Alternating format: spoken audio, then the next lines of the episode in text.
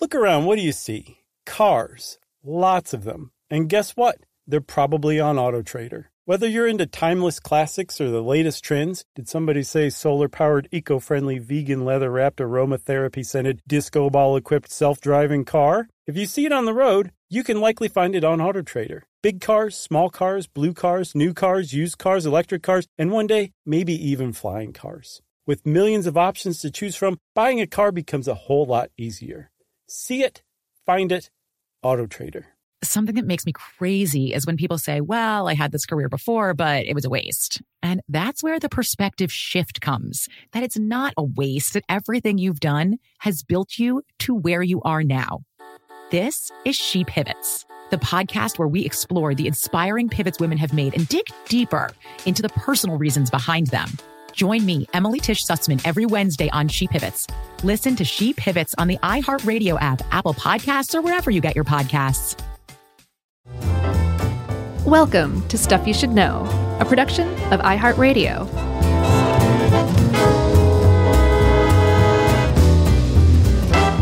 Hey, and welcome to the podcast. I'm Josh, and there's Chuck and Jerry's here. All of us are wearing bowling shoes. Our feet hurt, they look kind of weird, and we're ready to go.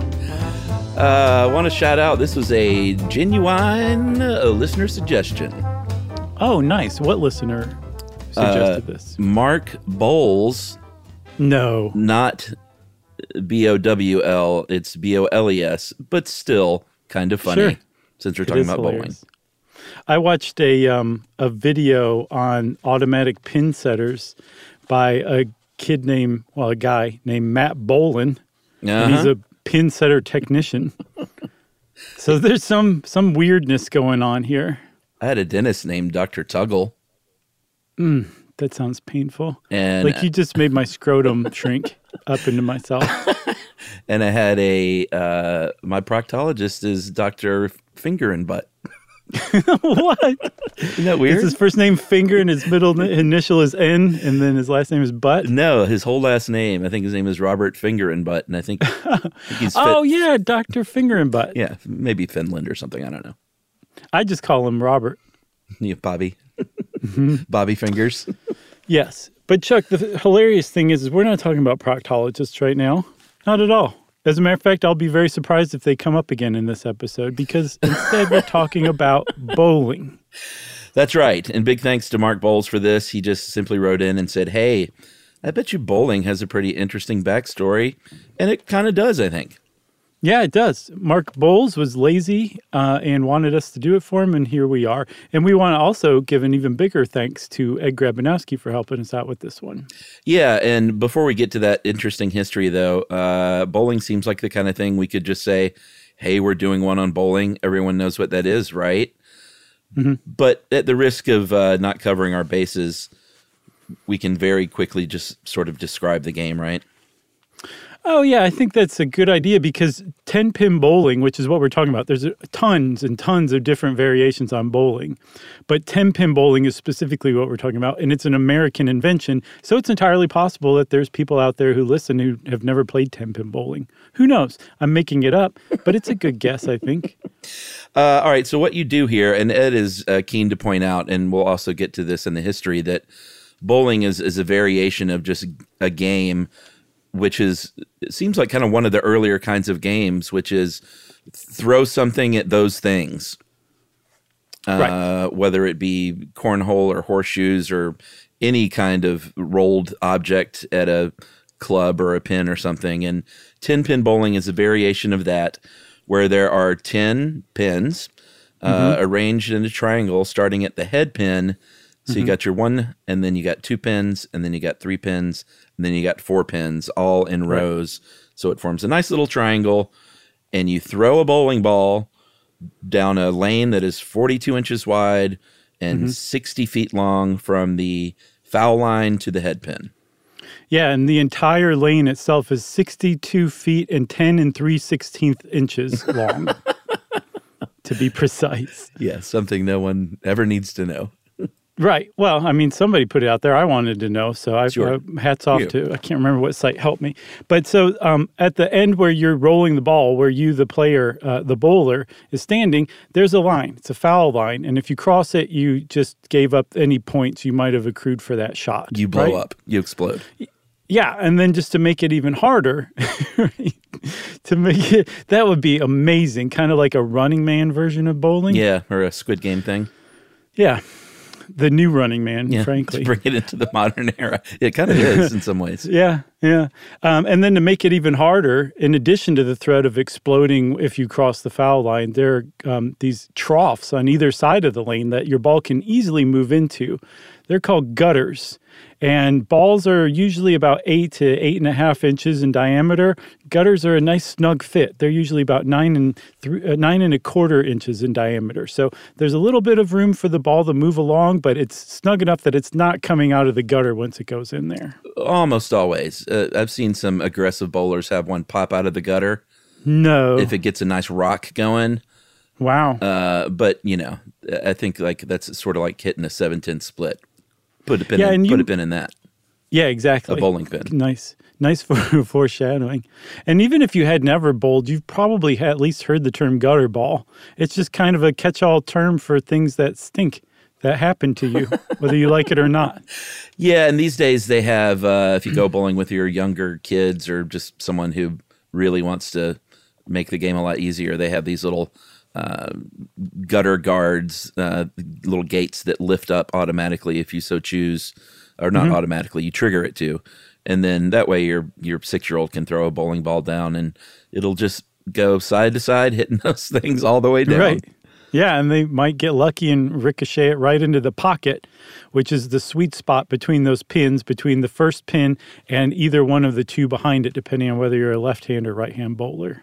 Yeah, I mean, it's good that you brought that up. That if anyone ever didn't bowl much and thought, well, why do those pro bowlers and uh, and certain jerks at regular bowling alleys really try to spin that ball hard so it like kisses that gutter and then flies at an angle? That's you know they discovered that is the the best way to knock down all 10 pins for a strike is to come in at that sort of diagonal between the head pin and the the pins behind it. Right. They're not doing it just because it looks cool. No, no, that's basically how you bowl if you're actually trying to. Uh, do you try to spin? I haven't bowled in a while, but yeah, the- I definitely tried to tried to spin because you don't want the ball to just skid along without rolling on the on the um the the lane. You want it to spin, you know. I never tried to spin. I was I was never strong enough or good enough. Uh, but I was an okay bowler in my bowling heyday. Same here. I definitely peaked at bowling in about sixth to seventh grade. Oh, when I was geez. actually in an after school bowling program. That was much later. Oh, okay. Well, I also peaked at basketball in second grade when I played on the maroon team and the royal blue team at the YMCA. Were you taller earlier? No, Yeah, I was just, I was uh, less um, afraid of getting an elbow in the face, so I was way more aggressive taking it to the to the basket.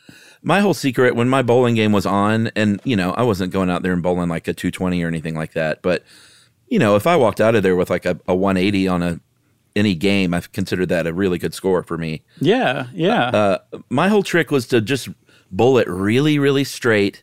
I was pretty good at that, and to not launch it three or four feet down the lane. It was a very smooth action, making contact with the floor, kind of right at the foul line, and it all resulted in just a pretty true throw.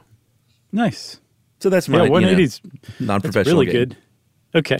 But yes, 180 is definitely, I mean, I wouldn't go around boasting at it in some random bar you just walked into, but it's still, you could probably impress your closest friends with that, you know? I mean, that's probably like my best score, just to be clear. Gotcha. Okay. Yeah. Um, and speaking of scores, Chuck, uh, today, if you go bowling, a computer keeps score for you. You don't have to score. Thank and God. that's actually a huge relief for a lot of people because scoring in bowling is really complicated. And there's actually a, um, I've seen a, a, theory or hypothesis, I guess, that one of the reasons why bowling has become less of a, a thing in America over the years is because it is computerized scoring and people don't understand the game like they used to when you had to keep score yourself. Well, yeah, but the, the goal for every single time you throw the ball is to knock the pins down. Right, but if you don't, sure then you've got a problem on your hand. And even if you do knock all the pins down, you, you don't. So that's a strike, by the way, for those of you who've never played 10 pin bowling. Uh, if you knock all, all 10 pins down in your first throw, you get two throws per frame. There's 10 frames per game, mm-hmm. right? In, in any given frame, you have two possible throws. If you knock all 10 pins down with your first throw in a frame, that's a strike. And you're done. Okay? No, you're you're are you done? Well, you're done if it's until your next. Throw? If it's if it's one through nine, you're done, and in the tenth okay. frame, you get those bonus balls, which we'll get to. Gotcha. So with scoring, since you knock all ten pins down, you'd think, oh, okay, you get ten points per frame. Uh, if you bowled a strike in every frame, you'd have uh, 100 points. Like that's the maximum number of points. It's actually not correct. There's bonus points in bowling so that if you bowl a strike in any given frame, then the, the number of pins you knock down in the next two frames affect your score in that first frame that you you bowled the strike in. Okay. I told you it's really complicated, and, and scoring strikes is uh, easier than scoring spares, which I'm hesitant to even get into. But the upshot is, is there are there are bonus points in scoring a spare, and a spare, by the way, is when you knock down all ten pins, but it takes you both of your throws in a single frame, right? Right, which can happen. You can knock down one pin and then nine pins, or you can knock down nine and then one, or any combination therein. Yeah, as long as all of the pins are knocked down by your second throw, right? That's a spare. And then your next throw in the next frame, those points get added to that frame previously where you threw a spare, the frame before. It's way more nuanced than that actually, but that's frankly i I'm very relieved because that's a pretty good overview of scoring in bowling. Yeah, and in the old days when uh, we were growing up pre-computerized scoring, I, I, felt like there was always somebody in the group that knew how to do it. They were kind of the mm-hmm. de facto scorekeeper, and you would indicate a strike, and it's still indicated via computer uh, with an X and a spare with a slash mark through the square. Uh, and of course, now with the computer thing, you can, you know, when you bowl a strike, they flash your name up there, so uh, people inevitably list their name as you know Chewbacca or Fart Face or something. Yeah, uh, something really fun yeah, yeah. I mean, it's it's kind of incumbent upon you to come up with a silly name, unless you your name is Doctor Finger and Butt, and then you definitely just use your real name. right. So you've got like the scoring with the spare, scoring with the strike, those are exceptional. Those have bonus points. If you take two throws in a frame and you knock down two pins, and then in your second throw you knock down five, there's nothing special about that. That's seven points for that frame. Boo. But the thing is, um, if you if you notice when you, when you throw a strike, the next two frames scores are added to your that that frame where you scored a strike. If you score a strike in every frame, it just keeps going down the line to where you end up eventually with 30 in each frame. And then by the time you get to the 10th frame, since if you roll the strike in that 10th frame, you actually get two more throws because you're basically adding two more frames or one more frame. And um, if you bowl a strike in every single one of those, including your two extra throws, you will have just bowled 12 strikes in a row and you will have accrued a score of 300, which in bowling is considered a perfect game. That's right. Uh, and bowling is all about those strikes and spares and those bonus points if you want to score high. Because if you think right. about it, if you if you knock down nine out of those ten pins, you might think, "Wow, that's pretty good." Uh, but if you do that ten times, you've only scored a ninety. Right. So you really need to hit those strikes and spares, or ideally a turkey, which is three strikes in a row at least at mm-hmm. one point during the game. And you really, really want to that money ball is that last frame. Like that's where you can really um, add a lot to your final total. Right. Exactly. So I mean, this isn't meant to be like an exhaustive primer on bowling scoring. I think if this episode like gets you into bowling, Yeah. like you'll probably need to look up some more, you know, explanation of the rules, Or don't. or have it taught to you or something like that. Um, but that's that's generally like how it works, and it is really, really kind of difficult to understand. But it also like kind of to me, it's a throwback of when the general public was a little smarter because we didn't necessarily rely on computers for stuff like this. We had to do it ourselves. Right. Like now, if you can type in Chewbacca, then you can bowl. it's misspelled. There's like a capital letter randomly in the middle of it. uh, all right. I think that's a good break, right?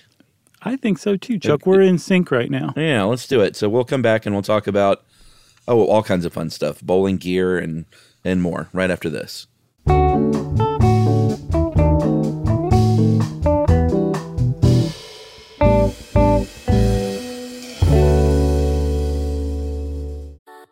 Something that makes me crazy is when people say, Well, I had this career before, but it was a waste. And that's where the perspective shift comes that it's not a waste, that everything you've done has built you to where you are now.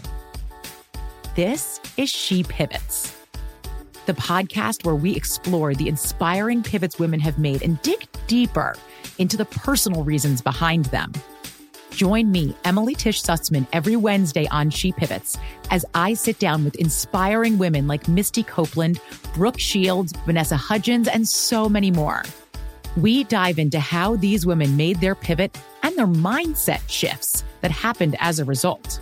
It's a podcast about women, their stories, and how their pivot became their success. Listen to She Pivots on the iHeartRadio app, Apple Podcasts, or wherever you get your podcasts. The Big Take from Bloomberg News brings you what's shaping the world's economies with the smartest and best informed business reporters around the world. Western nations like the US and Europe. Mexico will likely have its first female president. And then you have China. and help you understand what's happening, what it means, and why it matters. He'll get his yo-yos to Europe in time. But the longer this drags on, the more worry he's getting. They knew that they needed to do this as fast as they possibly could to get a drug on the market as fast as they could. I'm David Gura. I'm Sarah Holder. I'm Saleha Mohsin. We cover the stories behind what's moving money and markets. Basically, everyone was expecting, if not a calamity, certainly a recession. But the problem is that that paperwork, as our reporting showed, is fake. As someone who's covering the market, I'm often very worried about an imminent collapse. So I'm thinking about it quite often. Listen to The Big Take on the iHeartRadio app, Apple Podcasts, or wherever you get your podcasts. Who hasn't heard names like Achilles or Odysseus, Cassandra, Medusa? But how much do you know about them from the ancient world? Let's Talk About Myths, Baby is the podcast bringing the ancient sources to life. Greek myth and history is timeless, and unless you've been living under a rock, you have seen just how true that is today. But there is so much more to these characters and stories than what pop culture can do justice. I'm Liv Albert, the host of Let's Talk About Myths, Baby, and every week I bring you stories from the ancient world, both mythological and historical, to breathe new life into these thousands of years old stories. I'm also regularly joined by some of the most brilliant names in the field of archaeology and ancient history, authors of your favorite retellings from today, and everyone in between. Join me as I dive into the wild world of the ancient Greeks and their stories. Listen to Let's Talk About Myths, Baby on the iHeartRadio app, Apple Podcasts, or wherever you get your podcasts. Oh, hi, I'm Rachel Zoe, and I'm back for another season of my podcast, Climbing in Heels. You might know me from the Rachel Zoe Project, or perhaps from my work as a celebrity stylist. And guess what? I'm still just as fully obsessed with all things fashion, beauty, and business. My podcast, Climbing in Heels, is all about celebrating the stories of extraordinary women, and this season, we're taking things up a notch. I'll be talking to some incredible women across so many industries, from models and beauty industry stars to doctors, entrepreneurs, and TV personalities. Climbing in Heels is here to bring you a weekly dose of glamour, inspiration, and fun. Every week, listeners will be able to ask me any questions. I'm answering it all. My life is absolutely crazy with so much going on, and I'm so beyond excited to bring you along for the ride. Whether we're talking red carpet looks, current trends, or products I'm obsessed with, I'm here to be your fashion fairy godmother. Listen to Climbing in Heels every Friday on the iHeartRadio app, Apple Podcasts, or wherever you get your podcasts.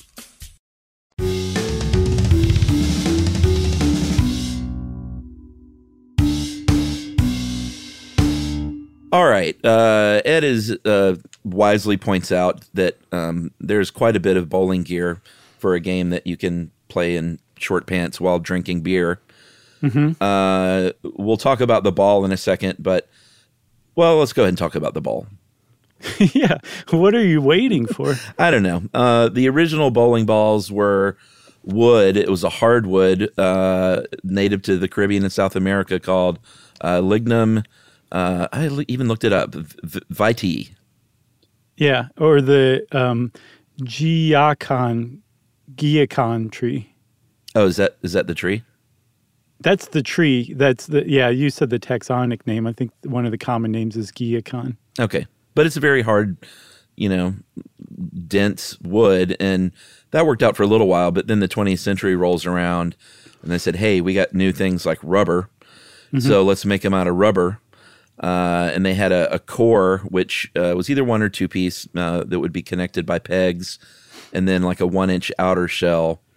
And then Brunswick came along. Uh, the Rubbermen was the crew that worked on this project and developed something called a mineralite bowling ball in the 1910s, which Ed couldn't figure out what that was. And from what I saw, I don't know if you did any digging. Mhm. I found that it wasn't a substance, but it was more of a process, right?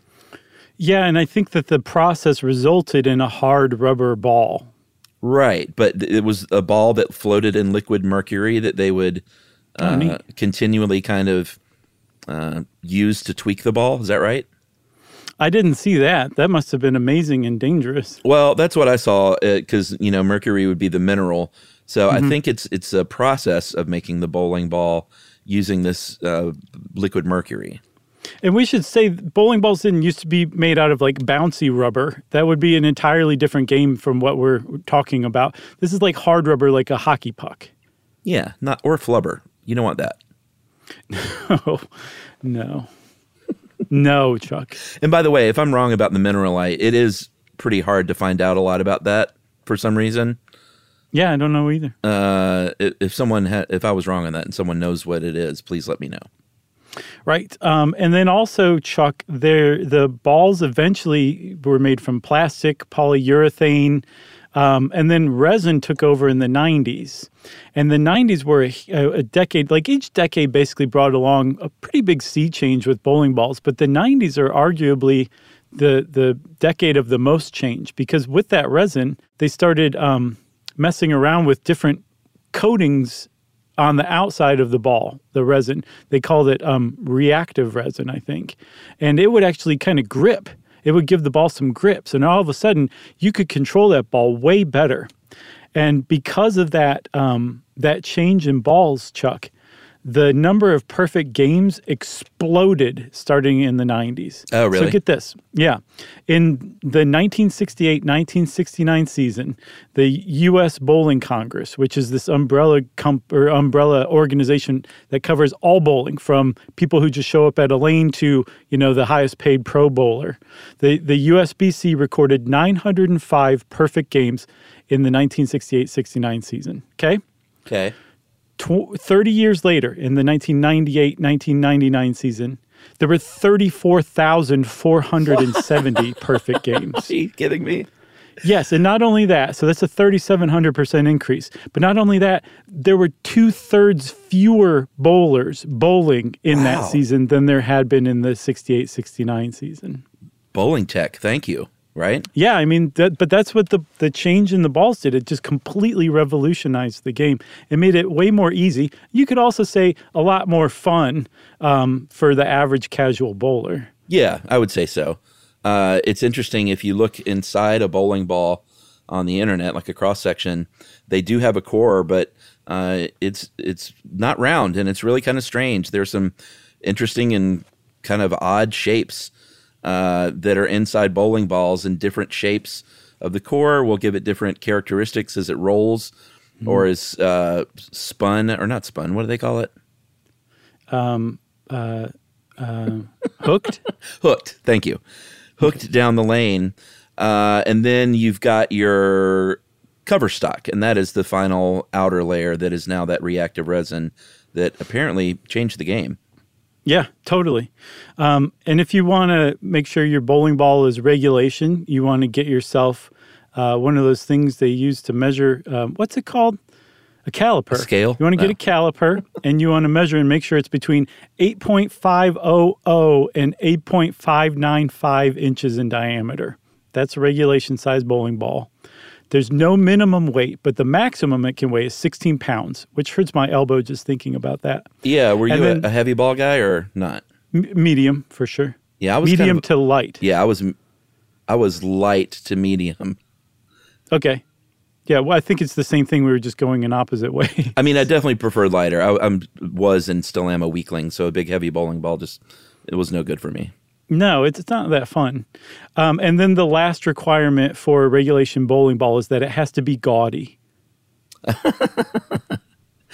Yeah, I mean, some of them are kind of crazy looking. Uh, I mean, you can get all kinds of like if you're a real bowler and you want to buy some weird specialty bowling ball that has a crystal skull in it, you can.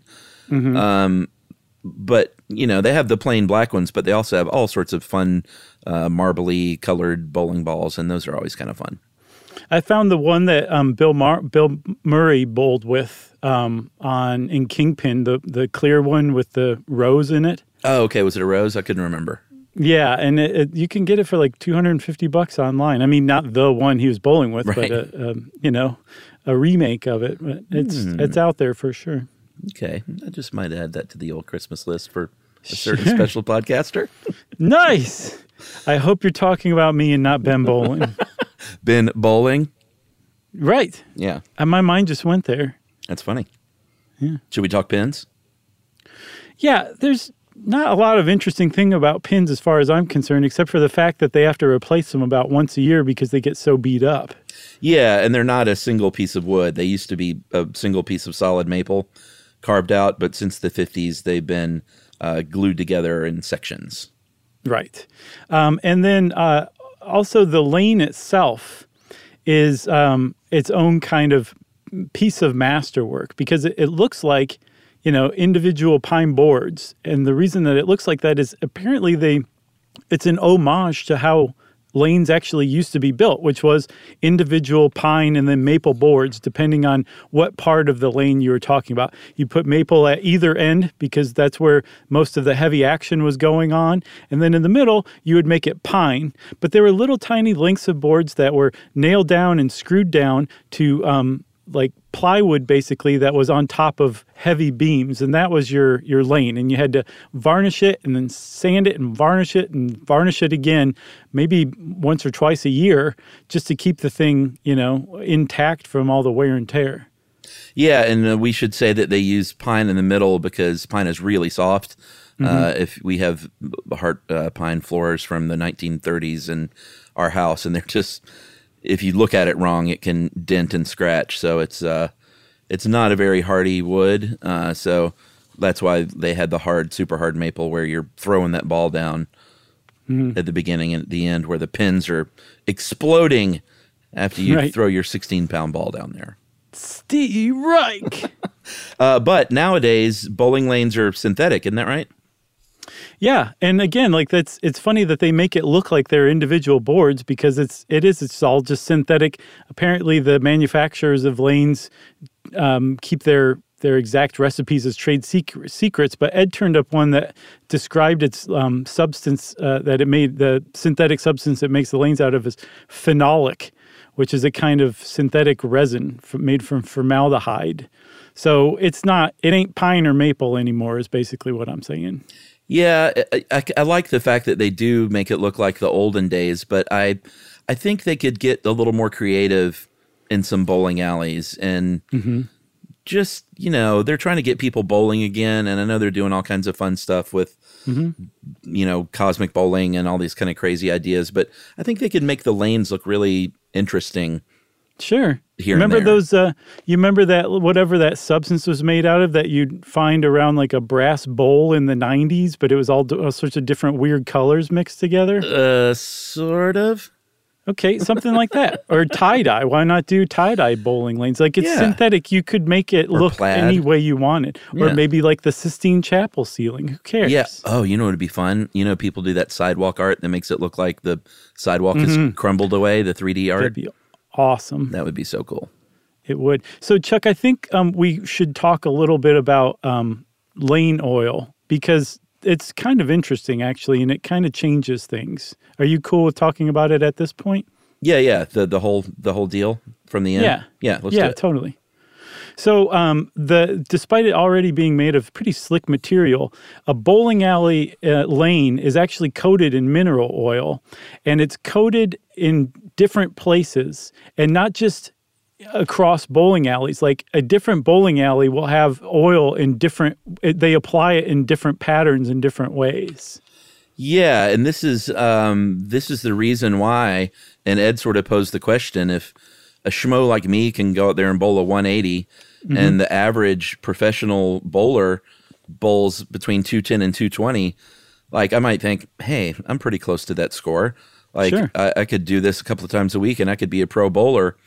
And apparently that is not the case because of the fact, this one fact, that at standard bowling alleys where schmoes like us bowl, Mhm. uh, we get the mineral oil application and pattern that is the most forgiving and I guess the easiest and most geared toward amateur bowlers. Right. So, like, if you get a gutter ball or you just somehow miss all of your pins, you have really failed at a just normal bowling alley because they're actually setting you up as best they can Yeah. to get a strike every time. So, you're actually really working against the workers at the bowling alley at that point. But the upshot of it is, is that like it's geared toward making the casual bowler a better bowler. If the casual bowler stepped out and uh, started bowling on the lane that had a PBA Professional Bowlers Association approved uh, oil pattern, you would be totally lost. You would probably get a gutter ball every single time, and that's that's like you said. That's the difference between the casual bowler and the pro bowler. It's so much harder to bowl in the pros because of that oil that they put in different kinds of patterns depending on the the um, tournament, depending on the alley, depending on sometimes probably bowlers' preferences. Yeah, and the, the sort of the simplest way to describe it without getting too dense into the patterns themselves, if there's less oil, then it's not going to be as slick and it's going to have a little more grab. So, Mhm. and uh, if you get the house oil treatment, which is what they call the standard treatment for amateur bowlers, there's going to be less oil along the edges and along the sides near the gutters. So hopefully, if it veers that way, it'll grab and try and veer itself back toward the center. Right. And, it, and it's not, you know, I think it's fairly subtle. It's not so much that you can just obviously throw one up there and it'll just sort of ping pong down there toward the middle Sure. because of the oil application. Um, Right. But apparently, the pro patterns, which uh, have animal names or they're named after famous bowlers from the past, like uh, there's a scorpion pattern, stuff like that. Um, apparently, that stuff is uh, there's a lot of nuance to how you bowl on those, and those PBA bowlers are are great at it. Yeah, and so like at a PBA approved tournament or championship, um, everybody's bowling on the same oil pattern. The oil pattern is established at the official practice, and then it's they they reapply it throughout the tournament. So, but it's the same type of pattern. So they've got these patterns down so well that you know after a day the the oil's worn off, but they put on the same exact pattern that night. And to the bowler who comes the second day, it's like bowling uh, exactly like it was the day before. That's how that's how exact these patterns are. I saw that some like the oil is applied. Uh, the um, the measurement that they use are like microliters. Like that's how exact these oil patterns are. And there's actually one I saw Chuck that's named after Chris Paul, the NBA player. He's that really? much of a bowling enthusiast. He has his own oil pattern named after him. I Yeah. didn't know he was into it. I love that. I like Chris Paul. Yeah. Yeah. Oh yeah, he's huge into bowling for sure, but he's still an amateur. Uh, and also the uh, pro bowlers will maybe dial in a certain ball. Like they, might have several balls in their arsenal. And, and depending on what kind of pattern they get, they may use a different ball, and they may, you know, they may throw it and hook it a little bit differently, or, or they Mhm. invariably will, depending on what kind of pattern. But they know the patterns and they know what to do. Right. And then lastly, Chuck, um, the accoutrement uh, that you want to make sure you're outfitted with if you're going to bowl are bowling shoes. And if you're a pro bowler, your your bowling shoes are rather different from the kind that you or I would get from a guy who just sprayed it with some weird disinfectant and handed them to us.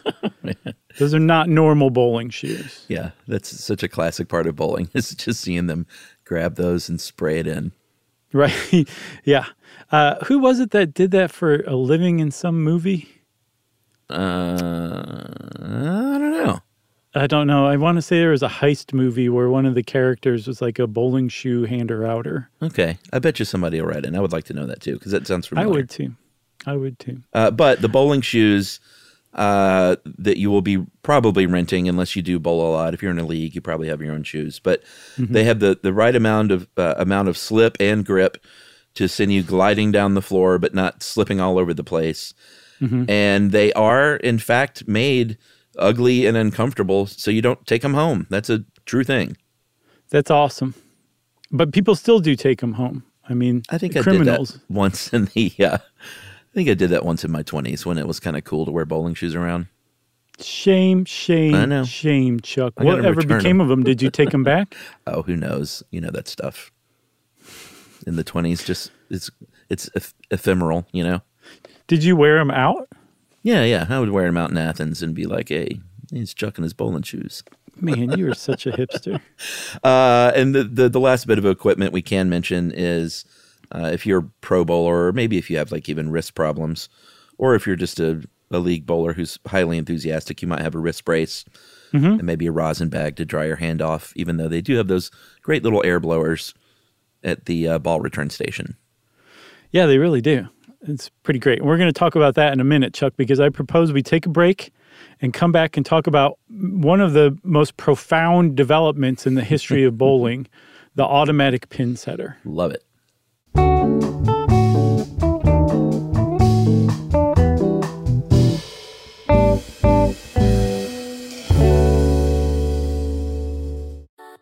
Something that makes me crazy is when people say, Well, I had this career before, but it was a waste. And that's where the perspective shift comes that it's not a waste, that everything you've done has built you to where you are now. This is She Pivots, the podcast where we explore the inspiring pivots women have made and dig deeper into the personal reasons behind them. Join me, Emily Tish Sussman, every Wednesday on She Pivots as I sit down with inspiring women like Misty Copeland, Brooke Shields, Vanessa Hudgens, and so many more. We dive into how these women made their pivot and their mindset shifts that happened as a result. It's a podcast about women, their stories, and how their pivot became their success. Listen to She Pivots on the iHeartRadio app, Apple Podcasts, or wherever you get your podcasts. The Big Take from Bloomberg News brings you what's shaping the world's economies with the smartest and best informed business reporters around the world. Western nations like the US and Europe. Mexico will likely have its first female president. And then you have China. And help you understand what's happening, what it means, and why it matters. He'll get his yo yos to Europe in time. But the longer this drags on, the more worry he's getting. They knew that they needed to do this as fast as they possibly could to get a drug on the market as fast as they could. I'm David Gura. I'm Sarah Holder. I'm Saleha Mohsin. We cover the stories behind what's moving money and markets. Basically, everyone was expecting, if not a calamity, certainly a recession. But the problem is that that paperwork, as our reporting showed, is fake. As someone who's covering the market, I'm often very worried about an imminent collapse. So I'm thinking about it quite often. Listen to The Big Take on the iHeartRadio app, Apple Podcasts, or wherever you get your podcasts. I'm Tamika D. Mallory. And it's your boy, Mysonne, the General. And we are your host of TMI. New year, new name, new energy, but same old us. oh, yeah. And catch us every Wednesday on the Black Effect Network, breaking down social and civil rights issues, pop culture, and politics in hopes of pushing our culture forward to make the world a better place for generations to come. But that's not all. We will also have special guests to add their thoughts on the topics, as well as break down different political issues with local activists in their community. If you like to be informed and to expand your thoughts, listen to TMI on the Black Effect Podcast Network, iHeartRadio app, Apple Podcasts, or wherever you get your podcasts. That's right. Oh, hi, I'm Rachel Zoe, and I'm back for another season of my podcast, Climbing in Heels. You might know me from the Rachel Zoe Project, or perhaps from my work as a celebrity stylist. And guess what? I'm still just as fully obsessed with all things fashion, beauty, and business. My podcast, Climbing in Heels, is all about celebrating the stories of extraordinary women, and this season, we're taking things up a notch. I'll be talking to some incredible women across so many industries, from models and beauty industry stars to doctors, entrepreneurs, and TV personalities. Climbing in Heels is here to bring you a weekly dose of glamour, inspiration, and fun. Every week, listeners will be able to ask me any questions. I'm answering it all. My life is absolutely crazy with so much going on, and I'm so beyond excited to bring you along for the ride. Whether we're talking red carpet looks, current trends, or products I'm obsessed with, I'm here to be your fashion fairy godmother. Listen to Climbing in Heels every Friday on the iHeartRadio app, Apple Podcasts, or wherever you get your podcasts.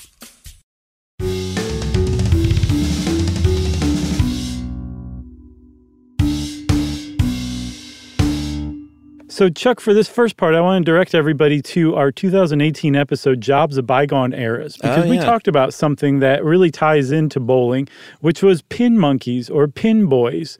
They were human people who would stand at the back of a bowling lane. Sometimes they were responsible for one lane, sometimes for two.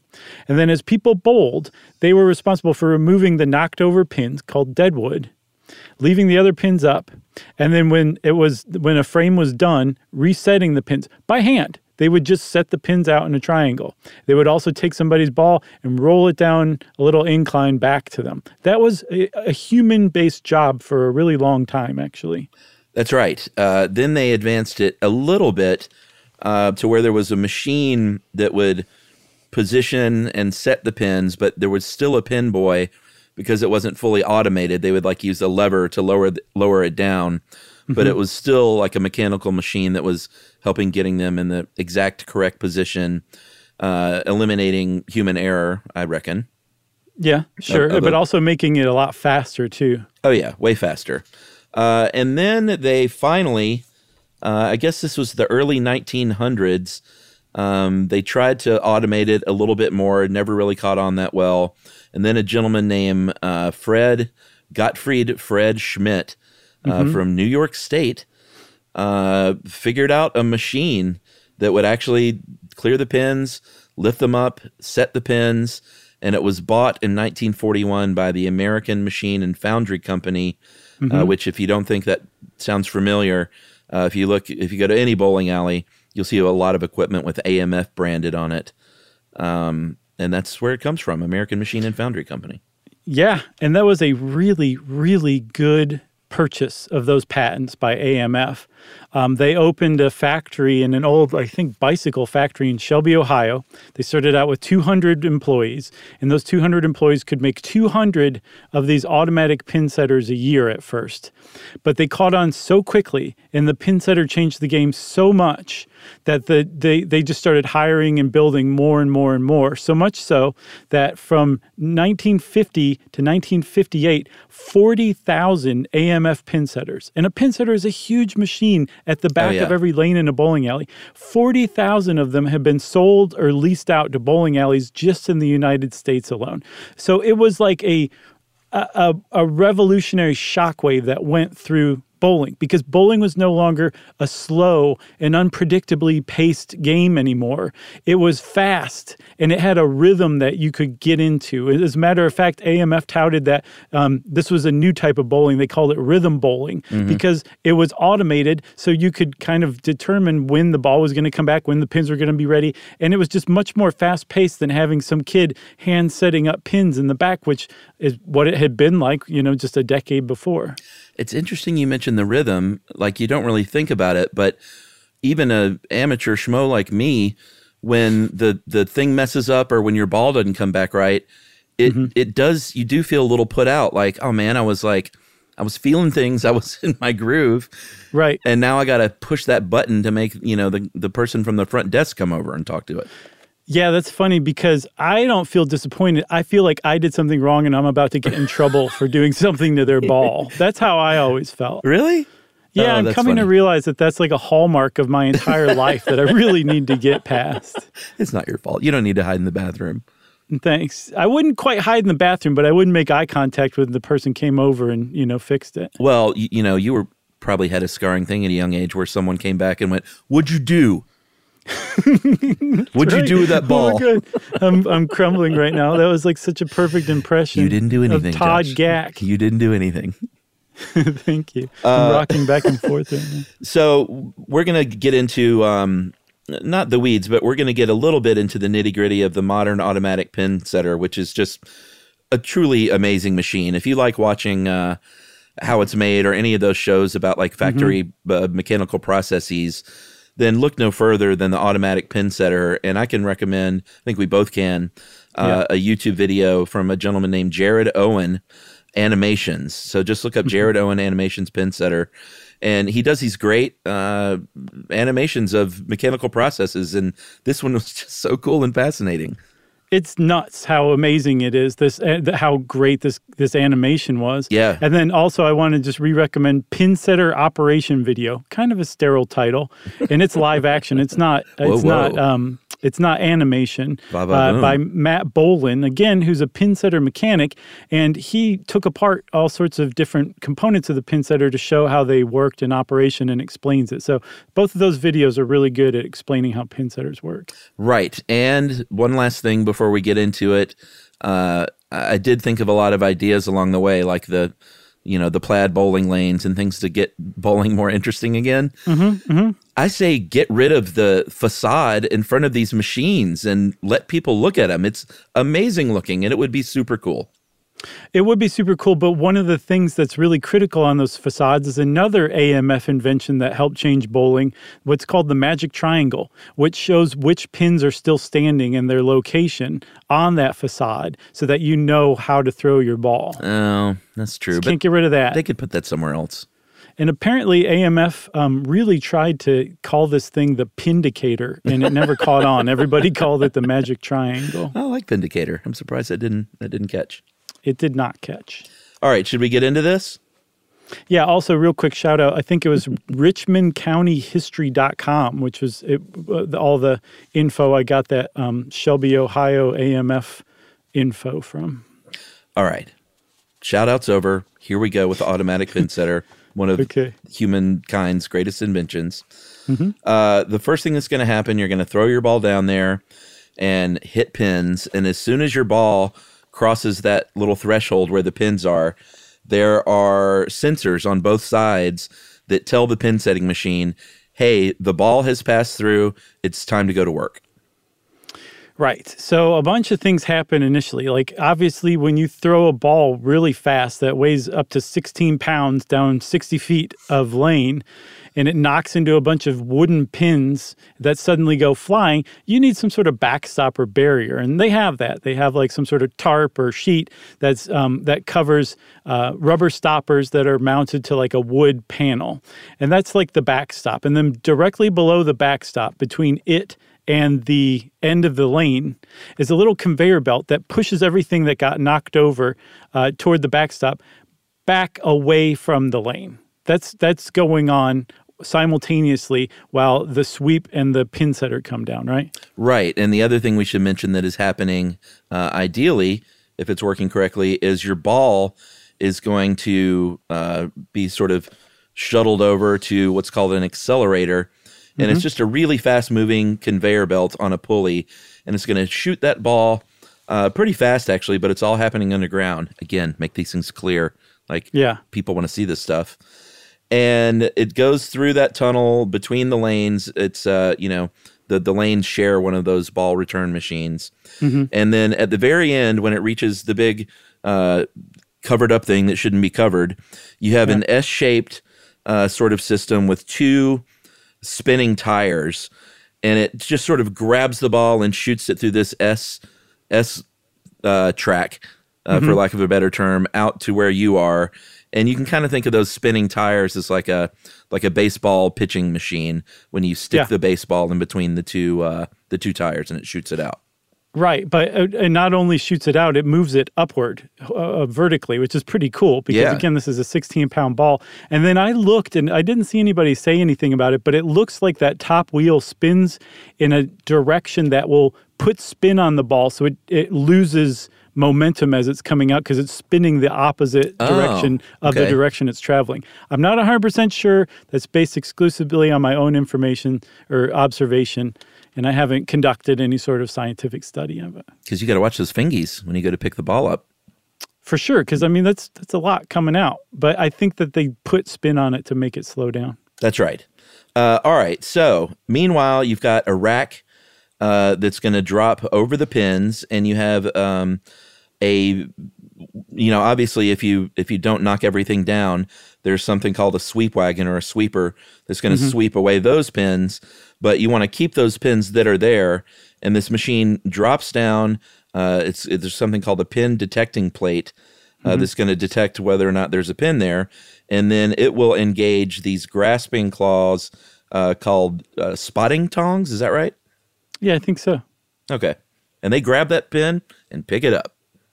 Yeah, because it's really important that the whatever pins are left standing after the first throw in the frame, you want to move them up and out of the way before you sweep the deadwood that's left on the lane back toward that conveyor belt, right? Right. And then it brings it back down, sets them back in place, and then the pin setter lifts back up and it's ready for that second throw. But in the meantime, that conveyor belt that's moving all the deadwood and the ball that was swept back beyond the lane, that's moving. So the ball's been shunted off into the ball return. And what's left are pins that are just kind of spinning around, bobbling around. It almost looks like um, a lotto machine with the balls popping, bump, but like jumping around Yeah. inside of it. And behind, right behind that conveyor belt, um, is an elevator.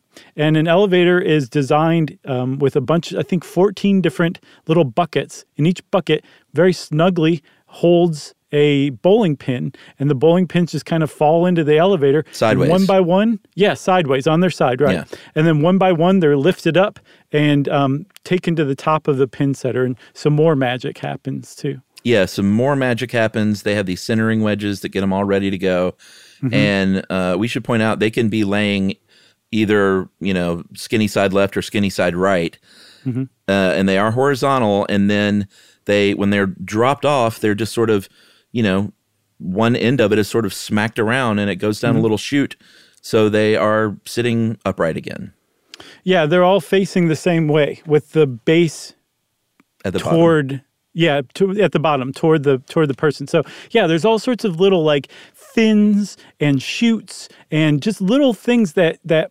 manipulate how the bowling pin um, moves around and where it's laying and how it's oriented that are really simple in design, but they're also extremely ingenious. Um, and it- it's like, it's not like the kind of thing that you wouldn't intuitively figure out if you sat down and thought about how to do it. But it, it, somebody sat down and thought about how to do this, and they came up with a really elegant, really complex Yeah. electromechanical solution, which is the pin setter. Yeah, and they, I'm sure there are other places around the country, but I know there's one in LA in Highland Park uh, called Highland Park Bowl, which was a bowling alley from the 1930s that they restored to its original beauty um, not too, too long ago. And they do leave the pin setting machines exposed there, and it's super cool looking. Yeah, so so you've got eventually ten pins that are lined up in the pin setter, and they are um, they're knocked into a um, vertical position, standing upright, and then eventually that same pin setter that lifts up the remaining pins after the first um, after the first throw, that same pin setter drops down ten pins after the second throw, resets everything, and the whole thing starts all over. That's right. It's beautiful. Again, go watch one of those videos. It's really, really interesting to see how it, how it works because we haven't quite done it justice, if you ask me. Yeah, and I, I imagine they're expensive, and there are a lot of them in a full size bowling alley. Like it's Mhm. it's a it's a lot of money going on there. For sure.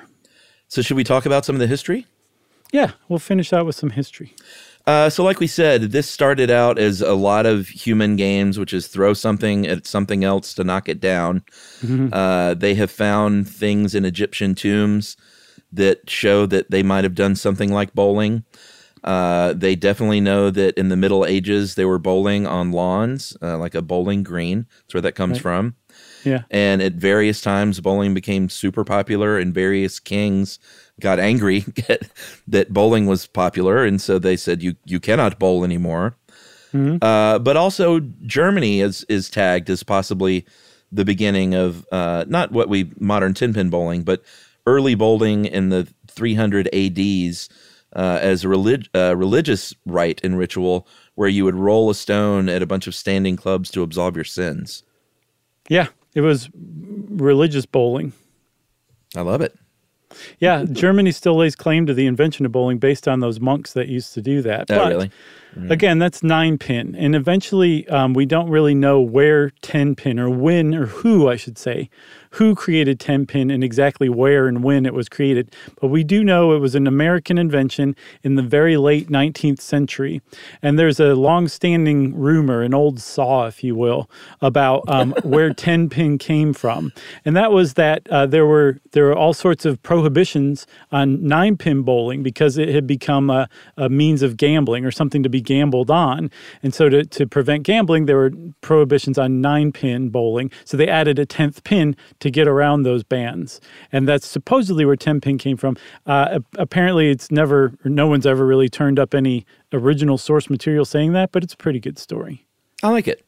Yeah, me Uh, too. In 1895, uh, a gentleman named Joe Thum, the grandfather of modern bowling, brought together a bunch of people and it, it formed the American Bowling Congress, the ABC, which is now uh, what you mentioned earlier, the USBC, the United States Bowling Conference.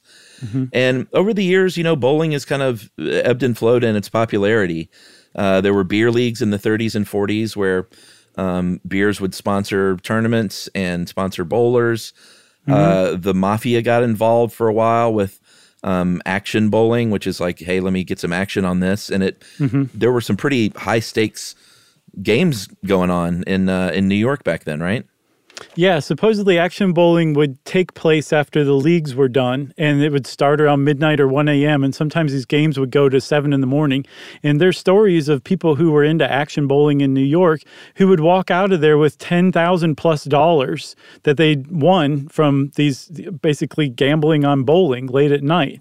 And it was a huge thing in New York, and it got to be so big that some of these action bowlers uh, ended up getting so good that they became pros. They ended up in the Pro Bowlers Association because they couldn't find anybody who would take their money anymore because people just knew how good they were. So the only people they could compete against were other pros. So Ed has uh, the 1980s. He lists as the peak of bowling's popularity. Mhm. I'm going to take issue with that. Maybe in the 80s it was the peak of televised professional bowling, Mhm. um, but everything I saw clearly indicated like the, the 1950s and 60s was Mhm. when bowling was at its peak of popularity as far as the American public goes bowling is concerned.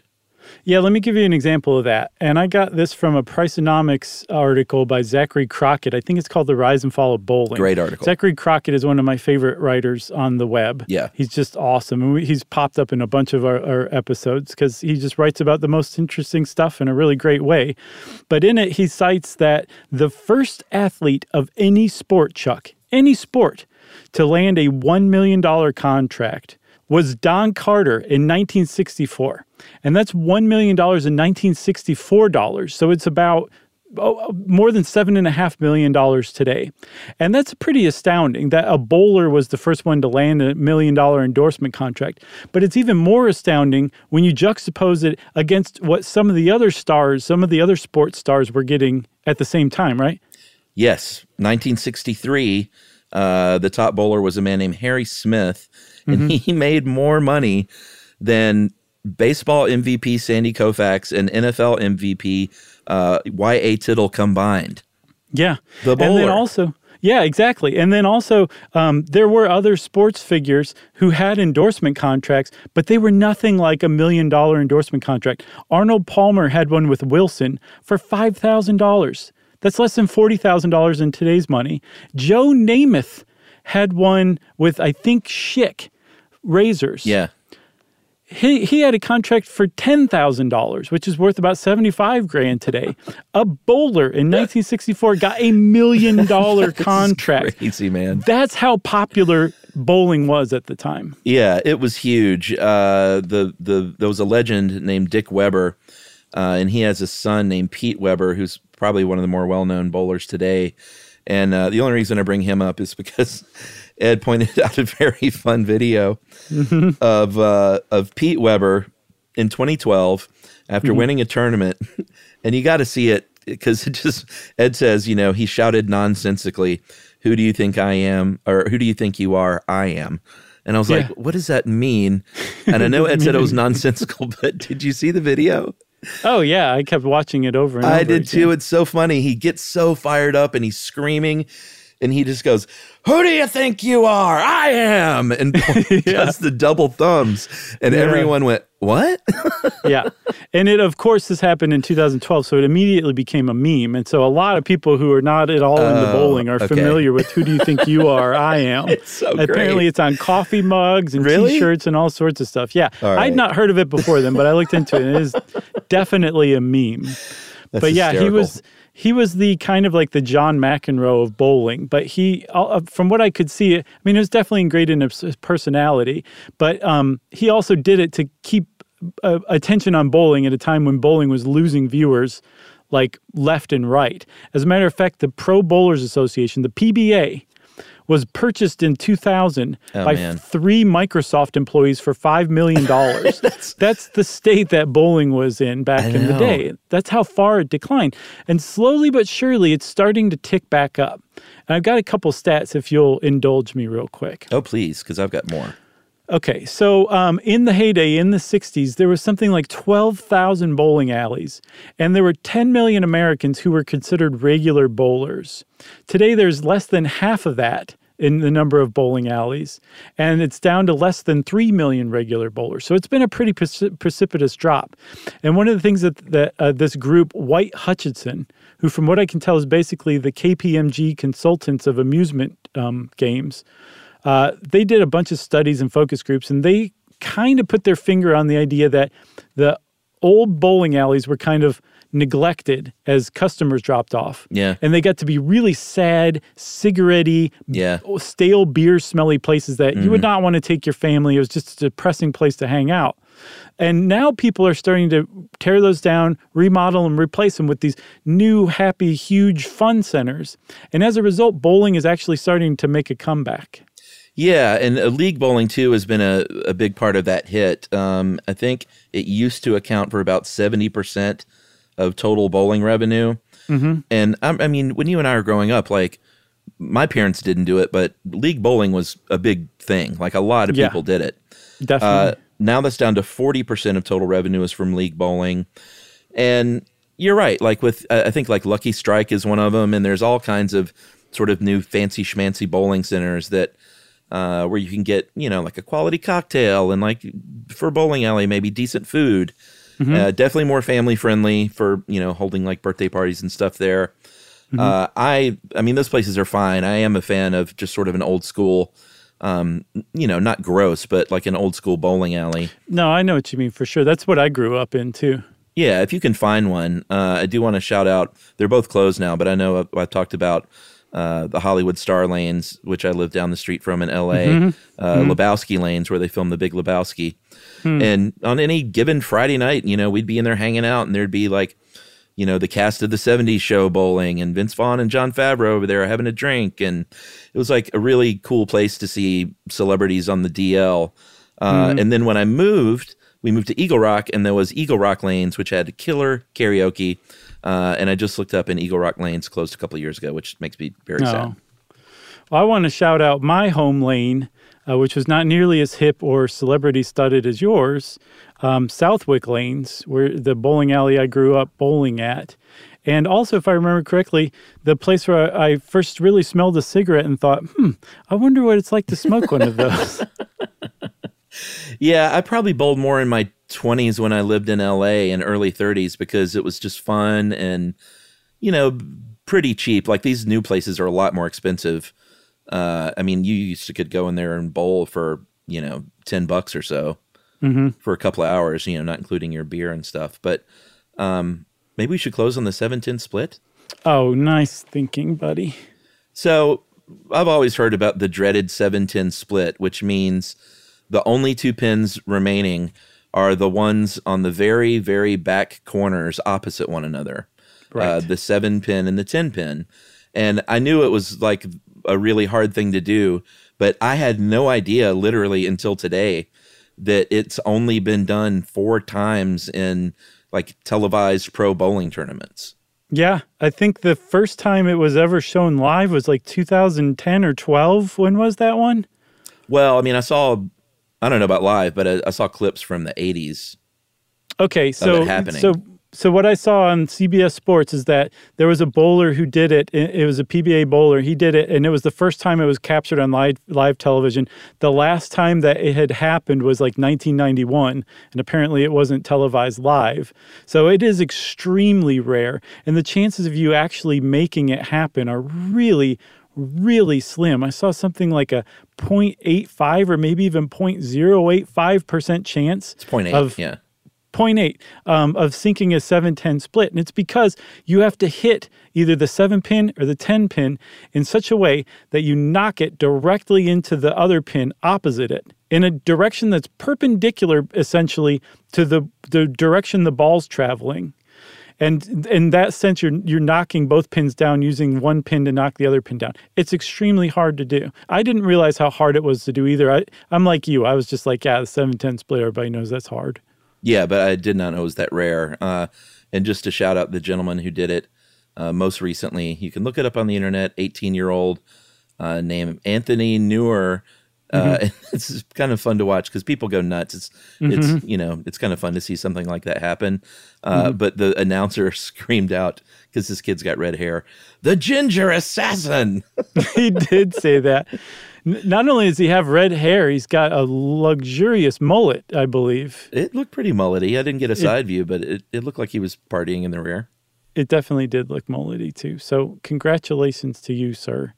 Um, and I guess that's about it. Bowling still goes on. It that the change in balls didn't just change it for the casual bowler; it changed it for the pros too. So that it's undergoing uh, or in the process of a, a, a big sea change as far as how the game is played by the pros. But it's still hanging around. I don't think bowling's ever going extinct anytime soon. Agreed. I, I need. I haven't been in so long. This has inspired me to go go out. I think. Uh, I think my daughter would enjoy it at this age. It'd be fun. I'll see you there, Chuck. Let's do it.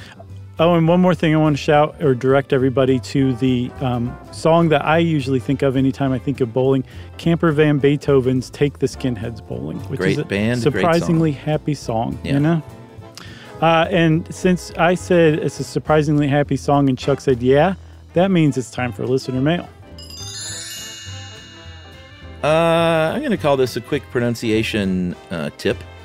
This is from uh, Teresa in Melbourne, Australia. Uh, hey guys, enjoy the podcast. Firstly, I would like to know which one of you has the delightful giggle. Oh, I think we know who that is. I guess that's me, right? I was going to say Jerry. Okay.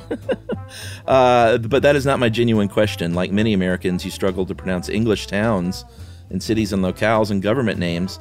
Particularly, I've noticed the ones that end in S H I R E. Shiri. The unofficial rule, guys, when standing alone, it's pronounced shire, like wire. But Hmm. when used as a suffix, it's uh, it rhymes with beer. So Oxfordshire, Worcestershire, obviously, instead of Worcestershire, or Mhm. Leicestershire. I say Worcestershire, Worcestershire, Worcestershire sauce. I don't say it anymore because I'm not using it. I say it three times in succession, just like that. Uh, pronounce this correctly, and you will probably get many free beers next time you're in the UK. Uh, and again, that is from Teresa in Australia. Thanks a lot, Teresa. That was a great one. Sheer. Sheer delight. Um, if you want to be like Teresa and give us some tips on how to talk good, uh, we would love to hear from you. You can send us an email to stuffpodcast at iheartradio.com. Stuff You Should Know is a production of iHeartRadio. For more podcasts from iHeartRadio, visit the iHeartRadio app, Apple Podcasts, or wherever you listen to your favorite shows.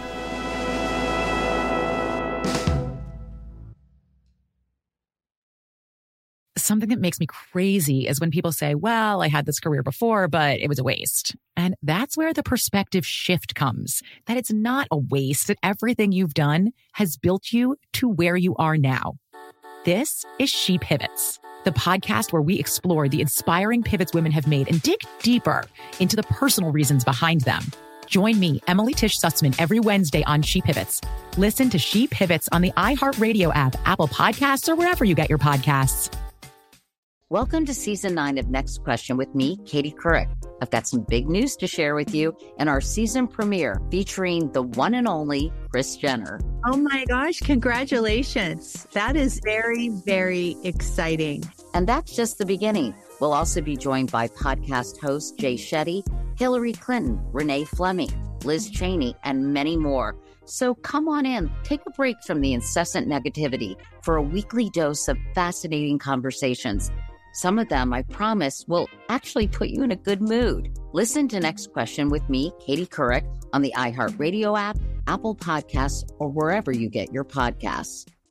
I am the ferryman. In the shadows of the afterlife, the Ferryman of Souls guides America's most influential spirits to their eternal rest. Where are you taking me? Are you death? This road is not on any map. How much for a ticket? All I ask for in payment is a tale. I don't know who got to Kennedy first. And the devastation those first bombs caused. I've never been to hell, but I know intimately the hymns of the damned. Binge the season of The Passage now. Listen on the iHeartRadio app, Apple Podcasts, or wherever you listen to podcasts.